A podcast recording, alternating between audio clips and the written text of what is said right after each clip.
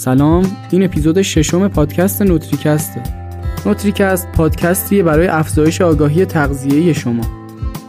ما تو این اپیزود می‌خوایم درباره چاقی صحبت کنیم. اینکه چاقی چی هست و چه کسی چاق محسوب میشه و اینکه چه علتهایی داره و عوارض اون چیه و می‌تونه چه تأثیری بر زندگی ما بذاره. من علیرضا جعفری و این اپیزود ششم پادکست نوتریکست اپیدمی چاقی.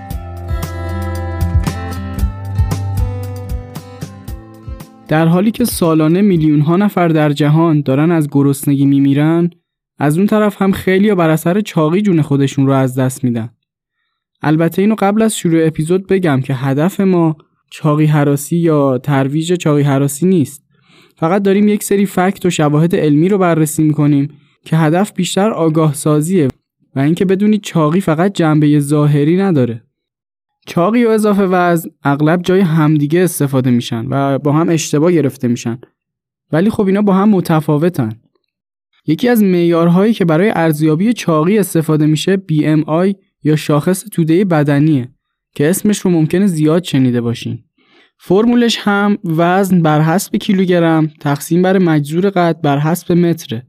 ولی برای راحتی کار می‌تونید تو اینترنت سرچ کنید و سایت هایی هست که قد و وزن رو وارد می‌کنید و بی شما رو بهتون نشون میده. عددی که به دست میاد اگه کمتر از 18.5 باشه یعنی فرد کم بوده وزن داره. اگه در محدوده 18.5 تا 25 باشه یعنی فرد در محدوده نرمال قرار داره. افرادی که در محدوده 25 تا 30 هستن اضافه وزن دارن و اگه این عدد بیشتر از 30 باشه فرد چاق محسوب میشه. اما برای بعضی از افراد ممکنه محدودیت ها یا استثناهایی وجود داشته باشه مثل ورزشکارا. مای فرد ورزشکار در محدوده اضافه وزن یا چاقی ممکنه قرار بگیره که این به دلیل توده عضلانی بالای اونهاست و این به این معنی نیست که فرد چاقه یا اضافه وزن داره. از طرف دیگه هم هستن کسایی که در محدوده نرمال بی ام اما درصد چربی بالایی دارن یا به اصطلاح بهشون اسکینی فت میگن. اینها با اینکه در محدوده نرمال هستن اما به دلیل چربی زیادی که دارن در معرض بیماری هایی که در ادامه میگیم قرار می‌گیرن. BMI شاید در بعضی از افراد شاخص دقیقی نباشه اما در ارزیابی جمعیت شاخص خیلی خوبیه. طبق آماری که سازمان بهداشت جهانی تو سال 2016 منتشر کرد میگه که حدود دو میلیارد نفر از افراد بزرگسال یا همون بالای 18 سال جهان اضافه وزن دارن که از این تعداد بیش از 650 میلیون نفر هم چاقن که یعنی حدود 40 درصد بزرگسالان جهان اضافه وزن دارن. البته این آمار تا سال 2016 تو 40 سال اخیر چاقی تو جهان سه برابر شده. البته این آمار تو ایران خیلی بیشتره. میشه گفت ما ایرانیا جزو چاقترین مردمان آسیا هستیم. حدود 65 درصد بزرگسالامون دچار اضافه وزن و چاقی هن. که اگه یه نگاه به دوربرمون بندازیم این آمار قشنگ قابل لمسه و می‌تونیم ببینیمش البته ما تو ایران به تازگی دچار این شدیم و تا سی چل سال گذشته جزو دسته نرمال بودیم از حدود چهل سال پیش تا الان تعداد افراد چاق تو ایران پنج برابر افزایش داشتن که خیلی آمار قابل تحمل و نگران کننده ایه. و همینطور از سی سال گذشته آمار مرگ و میر بر اثر چاقی در ایران دو برابر بیشتر شده. از بین کشورهای جهان وضع آمریکا از نظر چاقی از همه جا خرابتره که البته با توجه به سبک تغذیهشون طبیعیه. بعد از اون عربستان سعودیه که با سرعت زیاد آمارش در حال افزایش پیدا کردنه. گفتیم که این آمار تا سال 2016 بوده و پیش بینی شده که اگه همین روند ادامه پیدا کنه تا سال 2025 افراد دارای اضافه وزن به 2 میلیارد و 700 میلیون نفر می‌رسن که بیش از یک میلیارد نفر اونها چاقن. که از این به عنوان اپیدمی چاقی یا همهگیری چاقی یاد میشه. کرونا هم به نحوی باعث شده که شیوع چاقی بیشتر بشه. مثلا در خونه موندن و قرنطینه در همون اوایل باعث شد که تحرک افراد کم بشه و اینکه باعث شد استرس بیشتر بشه که استرس می‌تونه نقش مهمی در افزایش اشتها و چاقی داشته باشه. یا اینکه باعث شد الگوی خواب در بعضی از افراد تغییر کنه و همین کمخوابی می‌تونه بر چاقی و اضافه وزن تاثیر بذاره. حالا علت چاقی چیه؟ یا اینکه ما چه زمانی چاق میشیم؟ خیلی ساده این که ما بیشتر از نیاز روزانهمون کالری دریافت کنیم که این کالری اضافی در قالب توده چربی در بدن ذخیره بشه و باعث چاقی و اضافه وزن بشه. اما این خیلی رابطه ساده و پیش پا افتاده ایه اینکه چی شد که از چهل سال پیش شیوع چاقی انقدر جهش پیدا کرد به عوامل خیلی مختلفی بستگی داره و صرفا یک دلیل نمی‌تونه داشته باشه. عوامل زیادی مثل سبک زندگی، عوامل محیطی، عوامل ارسی، عوامل فیزیولوژیک، روانشناختی و یا حتی فرهنگی می‌تونن دخیل باشن. از مهمترین عوامل می‌تونیم تغییر سبک زندگی و نوع تغذیه افراد رو بهش اشاره کنیم. بعد از اون کم تحرکی که می‌بینیم مشاغل رفته رفته دارن کم تحرک تر میشن و فعالیت بدنی و ورزش داره از برنامه روزانه خیلی حذف میشه. از موارد دیگه می‌تونیم به ژنتیک یا برخی از بیماری ها مثل سندروم کوشینگ یا کمکاری تیروید یا استفاده از برخی داروها کمبود خواب که خواب ناکافی می‌تونه بر هورمون هایی که اشتهای ما رو تنظیم می‌کنن اثر بذاره و باعث اضافه وزن و چاقی ما بشه. عوامل روانی هم نقش دارن مثل استرس و افسردگی. امروزه دسترسی به مقدار زیادی کالری و ارزون قیمت خیلی راحت شده. مثلا کسی رو فرض کنید که یه چیز برگر سفارش میده در کنار اون سیب زمینی هم می‌گیره و بدون نوشابه هم که اصلا پایین نمیره. اینطور میشه که خیلی راحت 1500 کالری انرژی دریافت می‌کنه و این فقط واسه یه وعدشه.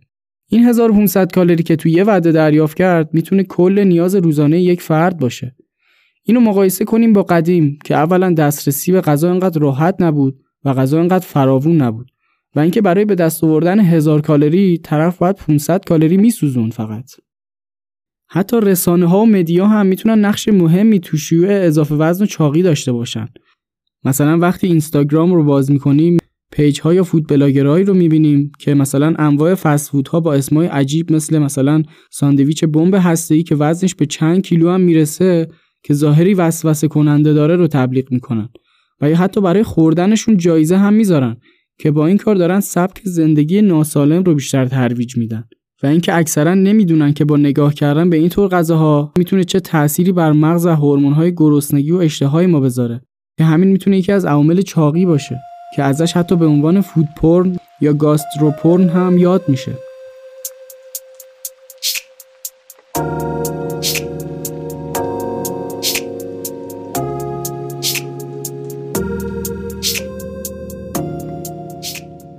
یه موضوعی رو راجع به ژنتیک اضافه کنم که همه تقصیر رو جدیدا گردن ژنتیک میندازن و میگن چاقی و اضافه وزن ما واسه ژنتیکمونه.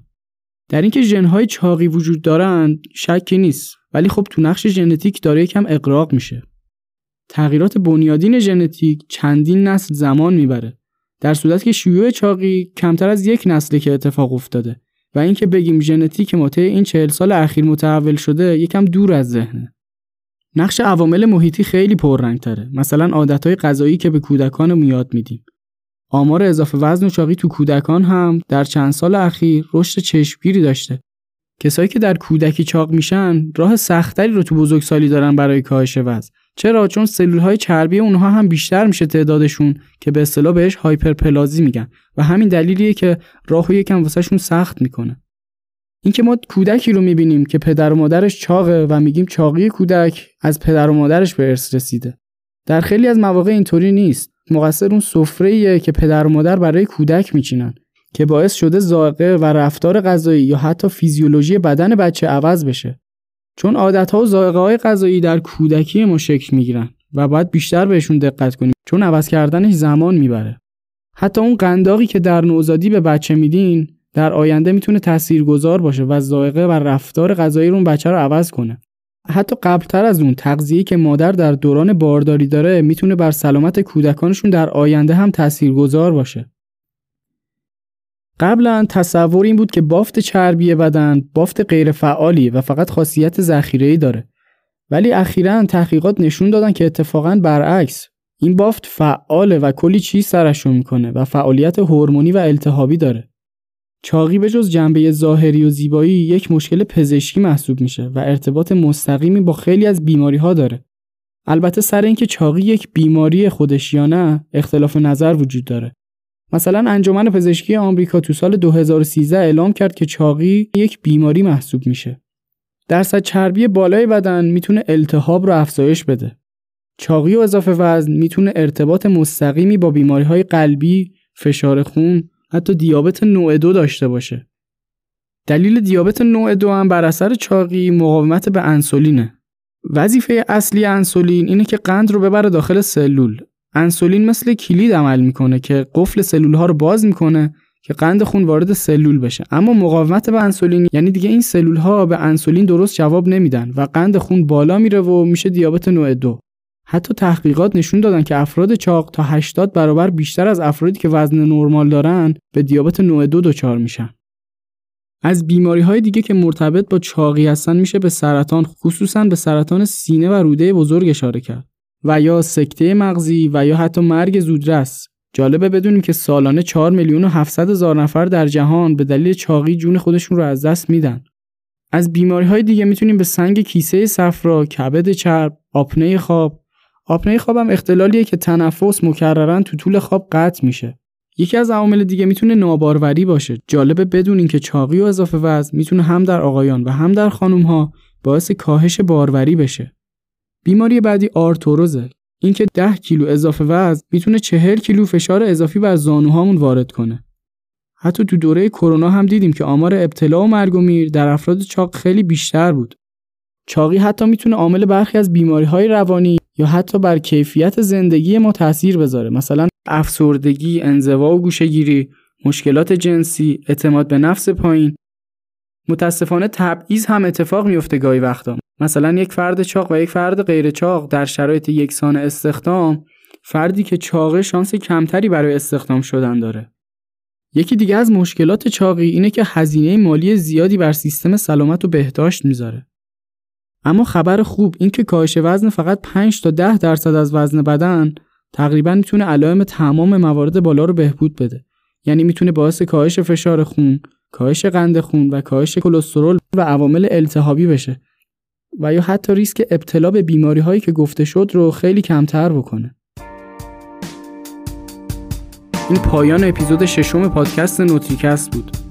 پادکست نوتریکست توسط من علیرضا جعفری و آرتمیس میردار که هر دو کارشناس تغذیه و رژیم درمانی هستیم تهیه و ضبط میشه. پادکست ما رو می‌تونید در تمام اپلیکیشن های پادکست مثل گوگل و اپل پادکست، کست باکس و همینطور کانال تلگرامی ما بشنوید. امیدوارم که از شنیدنش لذت برده باشید